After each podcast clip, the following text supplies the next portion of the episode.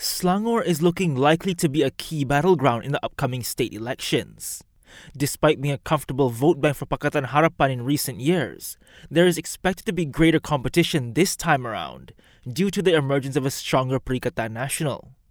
Political analyst Dr. O. A. San says PN's growing influence in Selangor is a reflection of the shift towards a more conservative leadership that has been seen in other countries as well.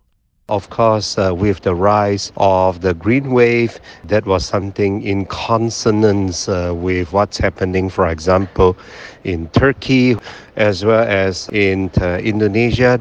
So, in that sense, uh, then of course, uh, it is not surprising to see the green wave rising in, for example, Selangor and even Penang.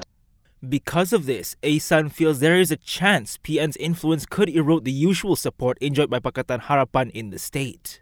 Well, it is likely that uh, even if Perikatan Nasional were not to win the state government in Selangor, it could uh, well deny PH&BN the two-third uh, ruling majority.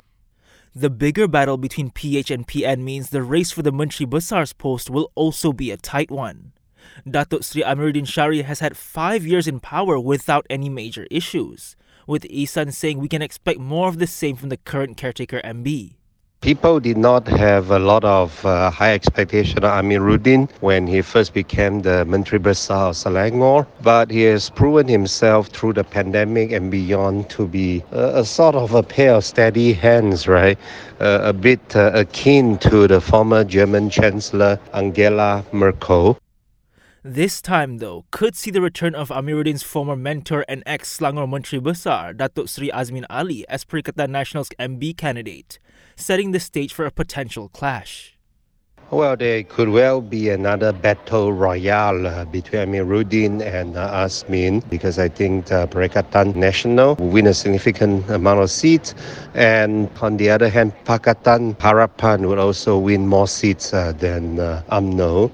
And therefore, Pakatan Harapan, if they were to win the state government, would likely yield the next Menteri Besar. And it's likely to be the original Menteri Besar Amiruddin.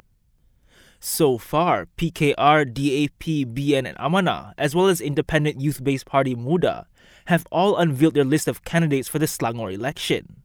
The Perikatan Nasional component parties, however, have yet to confirm who will be running ahead of nomination day this Saturday.